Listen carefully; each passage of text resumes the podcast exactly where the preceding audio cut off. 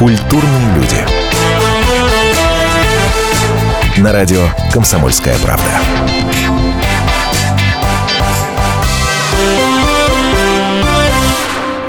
Здравствуйте. Доброго вечера вам вместе с радиостанцией «Комсомольская правда».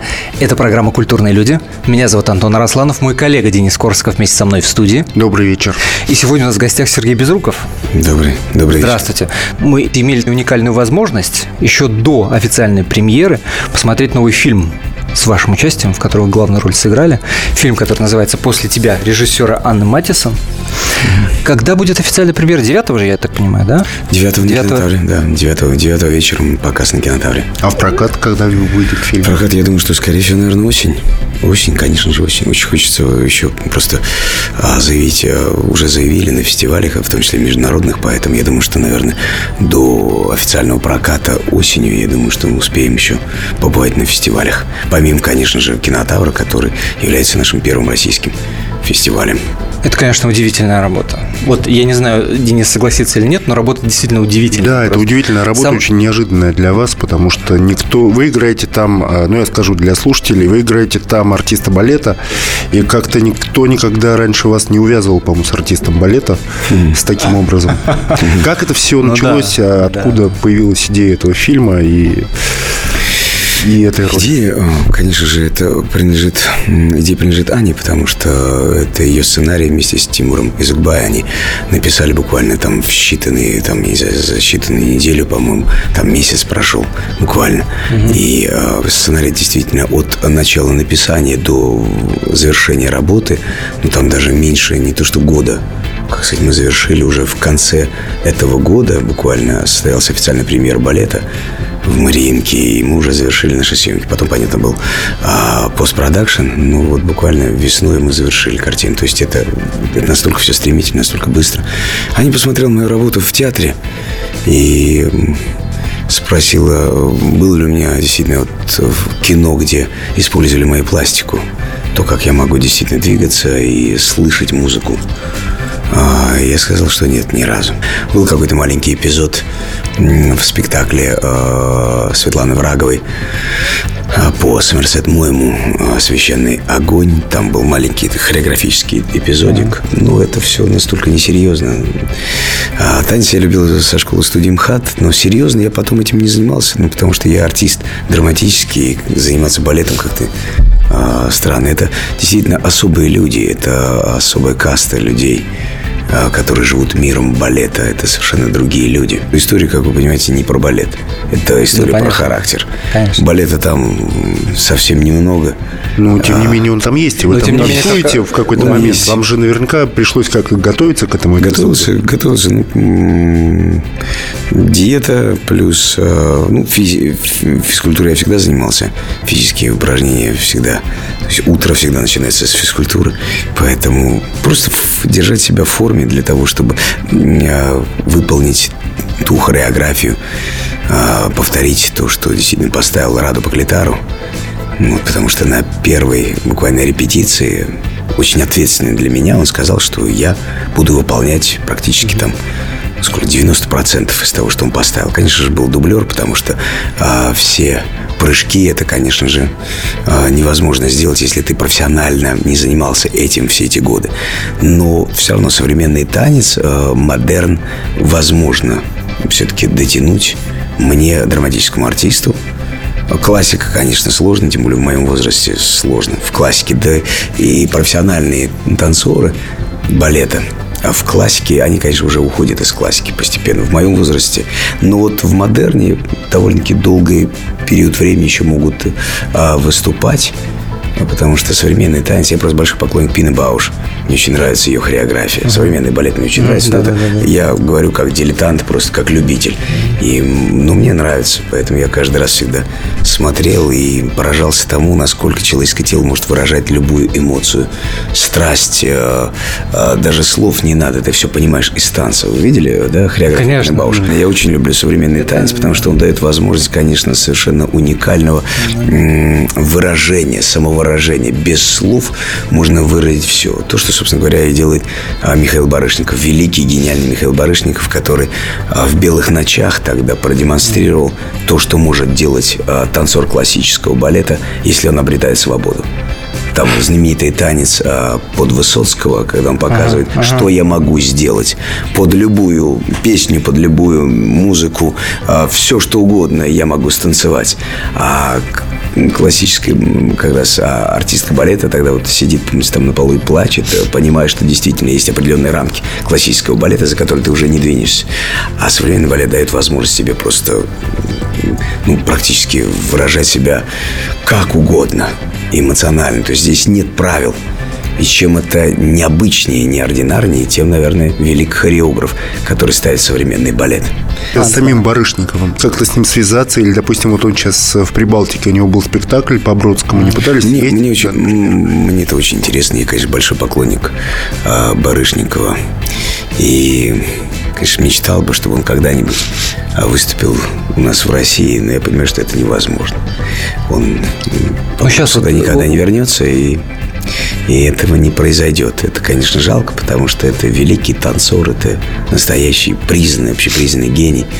И он при этом актер, у него же есть номинация я, на Оскар даже. Конечно, тут поражает, что актеры и артисты балета того поколения, я ни с коим образом не обижаю современное поколение, потому что я просто, может быть, не так хорошо знаю, но я помню, что и а, Марис Лепа очень, очень хорошо играл в кино. То есть, если мы вспомним все фильмы, где участвует да. Лепа, то отец э, замечательный, Андрес потрясающий, Ильза потрясающая, как она работает в кино, насколько точно. Вот эта точность, актерская точность, она всегда поражает. Так что артист балета не означает, что он сугубо вот э, только на сцене может выступать. Да нет, и в кино. Но... Вот эта точность, вот какая-то, может быть, э, точность, э, актерская точность, потому что движение – это все-таки точность точность выражения определенной эмоции. Почему, как вам кажется, в балетных э, театрах, и это, в общем, всем известно, ну, известно, что в драматических театрах напряженные отношения бывают между актерами, но это не идет ни в какое сравнение с тем, что происходит в балете. Это как раз, когда мы записываем передачу, выходит из тюрьмы Дмитриченко, заказчик облития кислотой э, Филина. Так получилось. Я не знаю настолько э, весь внутренний мир, не знаю, я не знаком настолько с этим миром, чтобы, допустим, понимать изнутри. Нет, я практически ни с кем не знаком. У нас в гостях Сергей Безруков. Продолжим нашу беседу через 4 минуты. Культурные люди. На радио «Комсомольская правда». И сошлись они в чистом поле, и начали они биться – Каждый за свою правду. И не было в той битве ни правых, ни виноватых. Звон стали. Крики поверженных. Самый беспощадный проект радио «Комсомольская правда». Радио «Рубка». Столкновение взглядов, убеждений и принципов. У гостей в студии всегда полярные мнения. Слушатели участвуют и голосуют. Нам есть о чем поспорить. Остро, жестко, жестоко. Программу «Радио Рубка» слушайте на радио «Комсомольская правда». Каждую среду в 18.05 по московскому времени. Культурные люди. На радио «Комсомольская правда».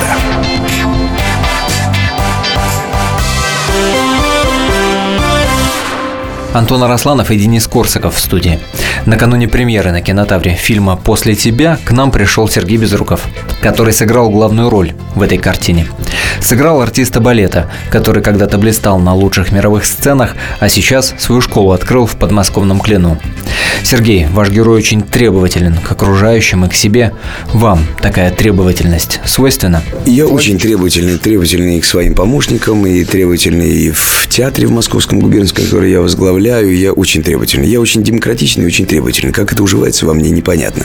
Требовательность и демократичность – это вроде вещи несовместимые. Ну, потому что демократичность – это такое, немножко такой шаляй-валяй, да, мы все э, занимаемся общим делом, и всем позволено все. Да, и дай бог, чтобы у нас у всех получилось. Что сказать требовательность, это значит, я хочу, чтобы исповедовали то, что я считаю правильным. Если я считаю, что что-то в театре неправильно, то уж будьте любезны прислушаться, либо меняйте художественного руководителя. То есть это, с одной стороны, диктат, но я все равно человек очень мягкий, я позволяю, допустим, своим артистам сниматься. Хотя многие театры не разрешают, а многие художественные руководители, э, наоборот, выступают за то, чтобы группа всегда платила театру, за артиста, если уж отпускает, но только за мзду, как говорится. А, либо просто запрещая в сезон сниматься. Вот есть лето, есть отпуск. Вот в отпуск и снимайтесь. Я считаю, что это неправильно. Ну, это мое личное мнение, сугубо мое. Я считаю, что артисту надо сниматься. Понятно, что возникает вопрос, в чем и какого качества. Очень бы хотелось, чтобы все-таки они понимали, где они снимаются и в каком кино или в каком сериале, чтобы была некая такая внутренняя ответственность перед самим собой, перед зрителем. Не светиться в чем попало. Но, тем не менее, позволяю сниматься. С другой стороны, требую и отдачи в театре. То есть, допустим, вот сейчас недавно я молодого артиста Илью Малакова отпустил на главную роль в, в «Эвпатии Калаврата». Я понимаю, что это такой будет блокбастер, это такая большая история, мне кажется, необходимая для артиста, чтобы он взлетел. Ну, понятно, что молодому артисту нужно действительно зарабатывать очки и набирать дивиденды для того, чтобы его снимали дальше. Но я сначала, переговорив с продюсерами, когда мне позвонили напрямую, причем знакомые, Джаник Фазиев позвонил, говорит, Сережа, вот ну, так надо. Дорогой, мы с тобой столько знакомы, мы действительно, мы, мы друзья, пожалуйста, отпусти. Илью, говорит, «А в какой-то веке произошло так, что теперь уже мне звонят как художественному руководителю и отпрашивают артистов. Я сказал, да, конечно, не проблема, сейчас он отыграет премьеру, я же не могу отпустить его. У меня премьера. Дальше выдам ему волю. Весел, веселый солдат а, по Астафьеву. Сейчас он отыграет главную роль. И, пожалуйста, забирайте. А можно чуть раньше? Я говорю, чуть раньше не получится. Вы можете там, не знаю, как всегда, по костюму художник может приехать, как всегда, да, до начала съемок, если нужно, есть подготовка а, к, к съемкам. Конечно, подготовиться возможно. То есть, вне рабочее время подготовка вполне возможна. Но что касается съемок, извините, человек сейчас отыграет премьеру, и потом я его отпущу по договору с театром. Замечательно. Так оно и произошло. Я сделал второй состав, ввел э, другого артиста, и Илью я отпустил. Сергей Безруков, напомню, у нас в гостях. После сериала «Бригада» вы себя ни разу не ловили на мысли, как бы мне Сашей Белым не остаться, в смысле амплуа? У меня всегда был театр. У меня была табакерка 20 лет. Да. А, табакерки. И я играл столько спектаклей. И столько у меня было параллельной работы. Я играл и в Ярмолском театре. Еще были антрепризные проекты. То есть я в месяц очень много играл спектаклей. Поэтому думать над тем, что мне теперь делать с образом Саши Белым, которого хотели тиражировать, тиражировать и еще раз тиражировать, просто я перестал соглашаться. Был момент такого затишья. Я очень плотно играл в театре. А потом пошли предложения совершенно другие. Просто не соглашаясь на то, в чем тебя пытаются использовать, и к тебе идут уже совершенно другие предложения. Потом был участок. А, ну, кто-то бы отказался, подумал, что, может быть, опасно играть после бандита-милиционера. Ну, потому что, наверное, негативно скажется просто на отношении к тебе, как к артисту. Потому что же зрители очень а, верят в образы, которые ты создаешь. Он начинает тебя практически отождествлять с тем персонажем, который ты сыграл. Это ошибочно, конечно. Нельзя никогда отождествлять. Актер есть актер. А уж тем более актер, который играет своего персонажа в жизни, это, конечно, уже клинический случай. Поэтому а, нет, я не боялся просто экспериментировать. Зачем? Я сыграл эту роль, а потом сыграл другую. И для меня всегда было важно не повторяться, а всегда искать что-то новое. Мне кажется, в этом а, актерское развитие и в этом, мне кажется, актерская профессия. Постоянно искать что-то новое, что-то открывать себе. Если открыл себе что-то новое, ну, значит, еще пока есть, еще резерв существует. Если ты уже начинаешь себя повторять, то тут нужно задуматься, искать своего режиссера, пытаться более а, к себе быть требовательным, допустим, да, тебе предлагают сценарий, ты должен обязательно задуматься, что мне это дает как актеру, действительно. Ну, ну, очередная роль. Ни в коем случае. Что значит очередная роль? Очередная роль. Просто надо подумать. Может, стоит отказаться? Зачем, допустим, ты что-то подобное уже играл? Откажись.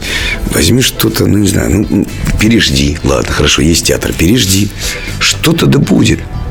Возвращаясь вот, к после тебя, а, там ваш герой Э, ему так или иначе приходится с властимущими общаться. Там есть и э, жена мэра, там есть и работница.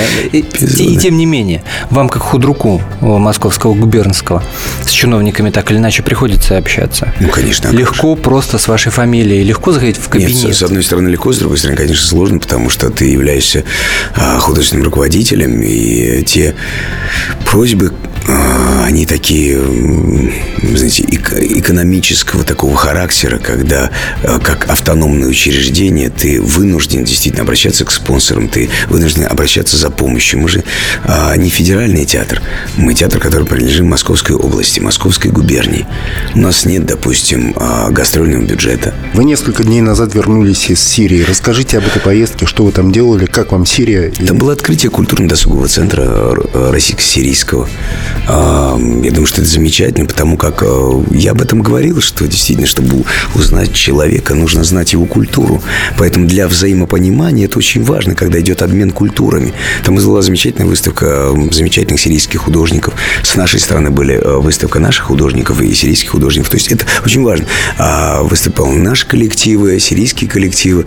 И я выступал как творческая встреча, ну, не то, что творческая встреча, я э, и попел, и Владимир Семеновича Высоцкого попел. Я очень люблю, и еще со времен э, моего первого участия в своей колее я очень люблю петь Высоцкого вместе со своими коллегами, которые замечательно поют, и мы э, даже ездили на гастроли э, с Никитой Владимировичем, с э, такой, с коллегами выезжали. Сейчас, я думаю, что, по-моему, в январе, в январе, что ли, будет, по-моему, в Екатеринбурге э, съезжу тоже. Это как некая такая традиция.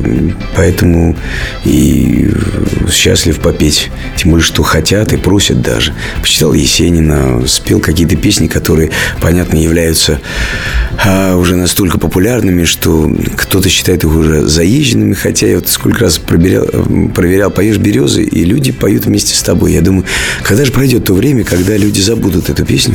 Вы знаете, нет, это песня группы Любе, которая существовала в хит-парадах задолго до сериала «Участок». На нее почему-то никто не обращал внимания.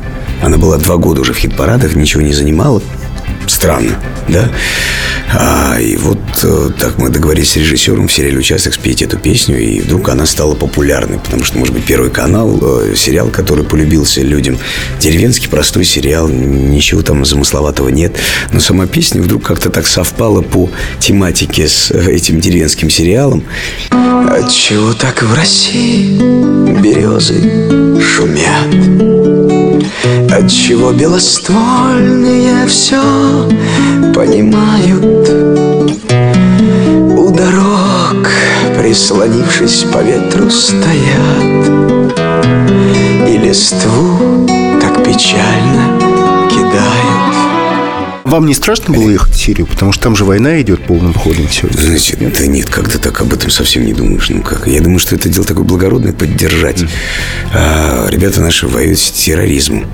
А, организация ИГИЛ считается террористической во всем мире. И в Америке, и в Канаде, и в Великобритании, то есть по всему миру. И как-то немножко странно это выглядит. А, кто-то же должен в этом направлении работать. То есть кто-то же должен а, не знаю, бороться с этим злом. Как-то все немножко отводят руки в сторону, говорят, как бы мы осуждаем это зло. Количество терактов в Европе, количество унесенных жизней женщин, детей. То есть это самое безнравственное, если войну вообще можно назвать нравственным делом. Я пацифист убежденный, но террористическая война самая подлая война, которая вообще существует, самая подлая. Не встретиться лицом к лицу – да, люди с оружием встречаются друг напротив друга, и кто кого. А в тылу с женщинами и детьми самое подлое, самое безнравственное, что может быть. Поэтому кто-то же должен с этим бороться. Сергей Безруков у нас в гостях. Продолжим наш разговор сразу после новостей. Культурные люди. На радио «Комсомольская правда».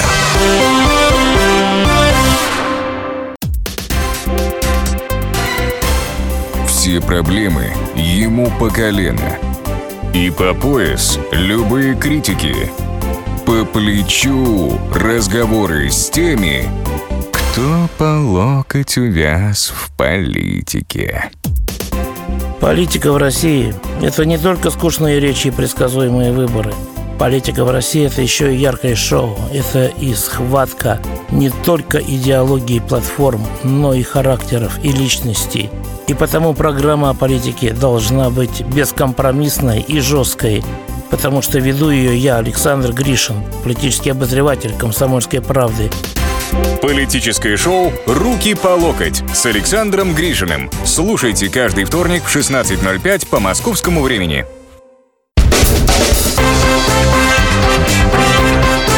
Культурные люди. На радио «Комсомольская правда».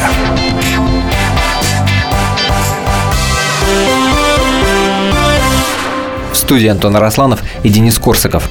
В гостях у нас Сергей Безруков. Мы предыдущую часть закончили на разговоре о Сирии, о вашей, Сергей, поездке на нашу авиабазу Хмимим. Откуда, по вашему мнению, это берется, когда свои же не просто не поддерживают, а оскорбляют, в интернете всякого напишут? Особенно, когда говорят про героев гадости, я не люблю. Особенно, когда говорят, что и героев-то у нас нет. Ну как это нет? Как это нет, когда они есть?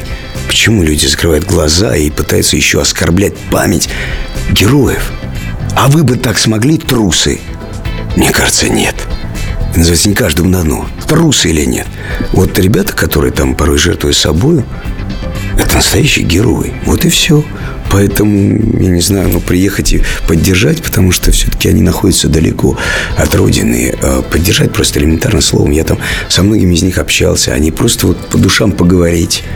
Им очень важно вот эта вот связь с большой землей, что они помнят, что они...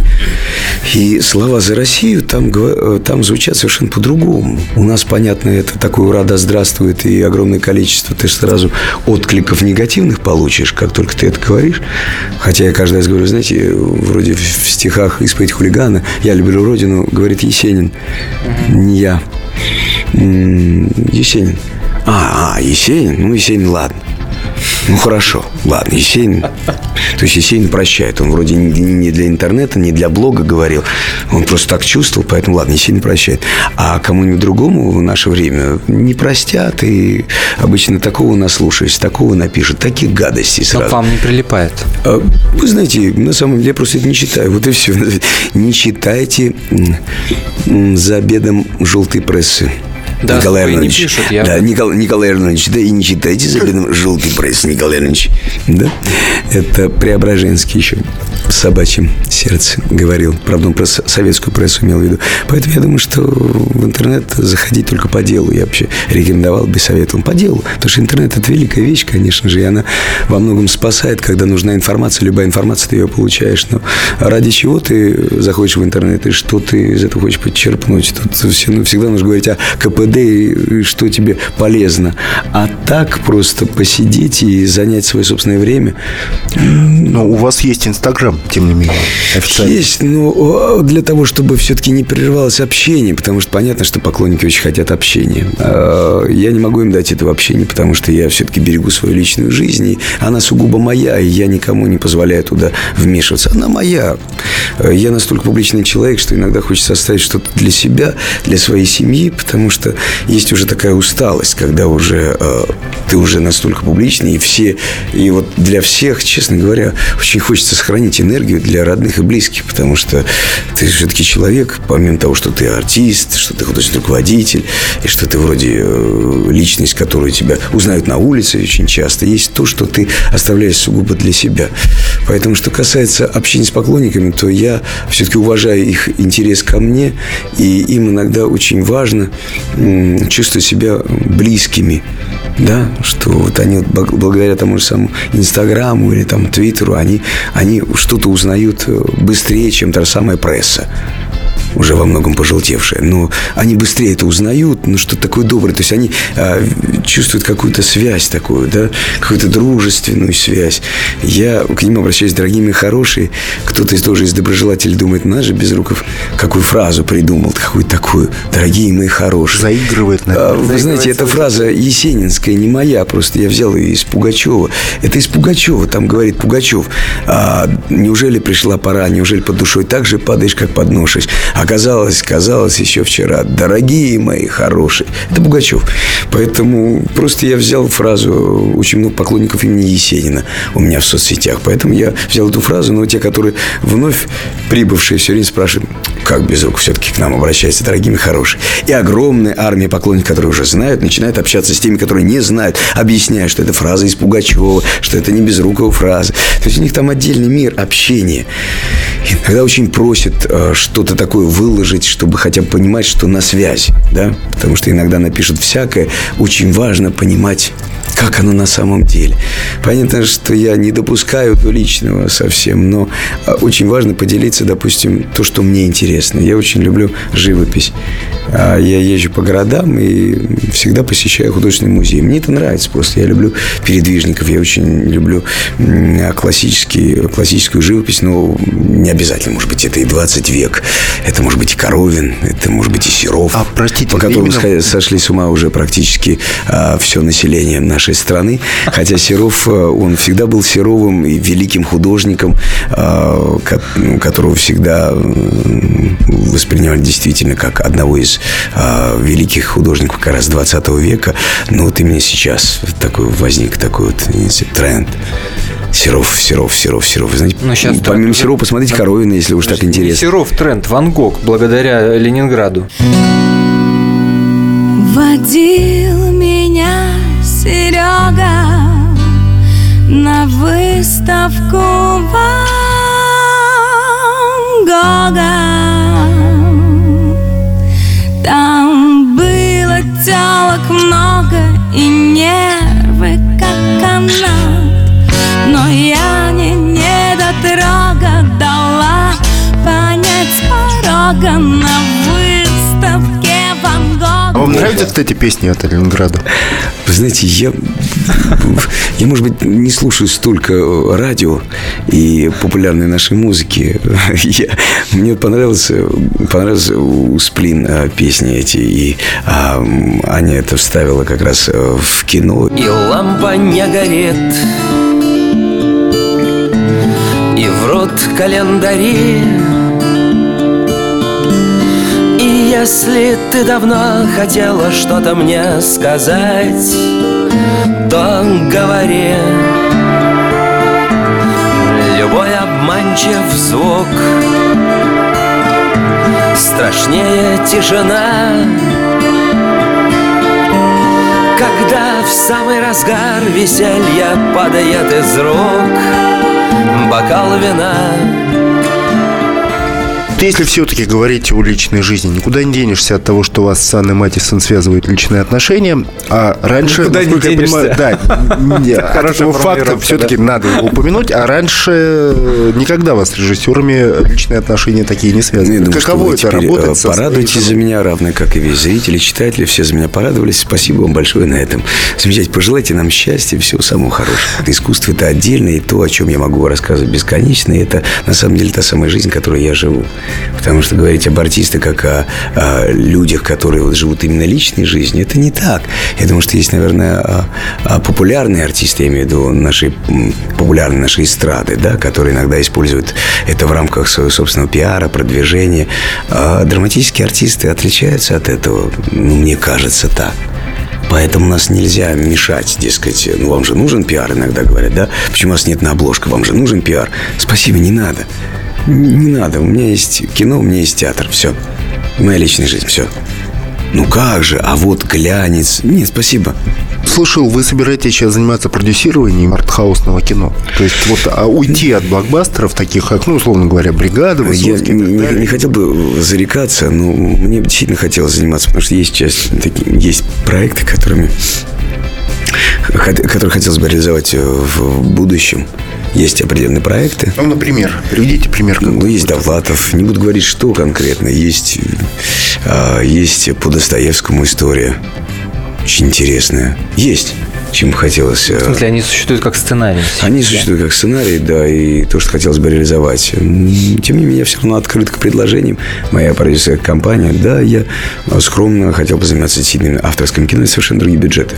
фильме «После тебя» обращает на себя внимание то, что ваш герой живет в доме без лифта, но при этом ездит на, на Феррари, на прекрасной машине. Вы разделяете эту вот его любовь и страсть к машине, машинам, к красивым, дорогим и красивым? Для меня машина – это все-таки средство передвижения. А, менять как перчатки или, допустим, как часы и а, этим хвастаться – это не для меня.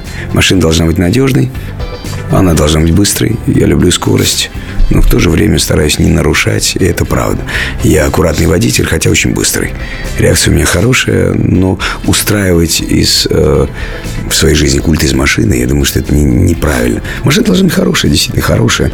Да, она должна быть красивой, ну, в меру. Прокатиться по улицам Москвы для того, чтобы на тебя показывали пальцем, мне как раз это неудобно. Что касается моего героя, то это, я думаю, что это дань а, тому самому времени, когда он был действительно звездой Большого театра, а, действительно был мировой звездой. И это как воспоминание о прошлом, потому что все-таки он тогда смог скопить и вложиться удачно в бизнес, поэтому герой превратился уже больше в бизнесмена, нежели остался артистом балета. То есть такая игра вот как раз вот в это такое некое достоинство, которого нет в его профессии, но определенный статус, он себе это позволяет. Вам свойственна самоирония? Самоирония, я думаю, что она должна быть у художника. Иначе беда. Антон Арасланов, Денис Корсаков. Беседуем сегодня с Сергеем Безруковым. Продолжим после небольшой паузы. Культурные люди. На радио «Комсомольская правда».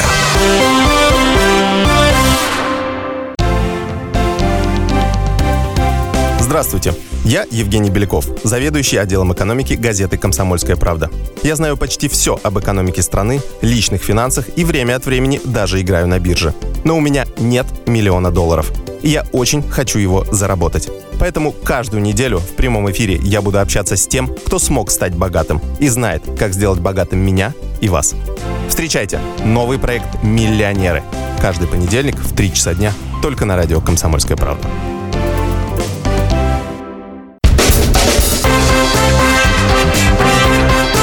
Культурные люди. На радио «Комсомольская правда».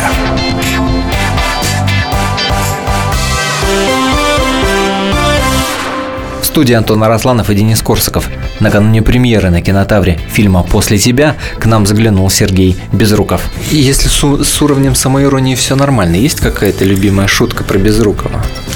Я думаю, что по поводу берез, наверное, просто ленивый, наверное, не шутил. Это уже Но я, баян. ну, ну, да, это уже практически, да, Баян. это уже баян. Да, но я на это отвечаю, что я люблю сосны, тем самым. а, Обламывая человека. Честно говоря, да, многие обламываются. Как так? А мы всю жизнь уже, э, начиная с бригады, хотя с бригадой нет. С Есенина, я думаю, конечно же, потому что у Есенина во многих стихах встречаются березы как символ России. А береза, береза, поэтому береза, береза, еще и песни береза, поэтому так и повелось. Поэтому это уже персонаж, который живет отдельно от меня, такой образ, который пытается пародировать и в КВН, и там. Ну, который Это- плачет это березовым это соком, же, вот это эти- же вот отдельный дела. персонаж. Я так со стороны смотрю, думаю, ну надо же, как прижился персонаж-то. Уже так приклеился к, к сознанию многим а, шутникам. Такая отдельная такая история, которая отдельно существует. Ну, вот еще есть такой мрачный вопрос, но вы не могли себе его не задавать, когда снимали э, фильм «После тебя».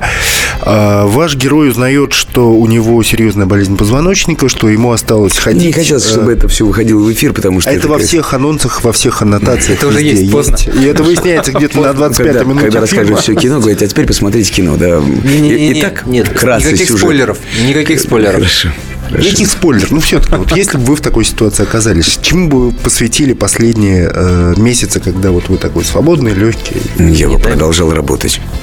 Чем больше, тем лучше. Потому что человек, на самом деле, а, запоминается как раз своими делами, добрыми делами. Ну, надеюсь, добрыми делами. Конечно, он и всякими делами запоминается, но все-таки лучше, наверное, для самого человека запоминаться то, что потом тебе помянут добрым словом, скажет, ты знаешь, а вот это он сделал хорошо, молодец.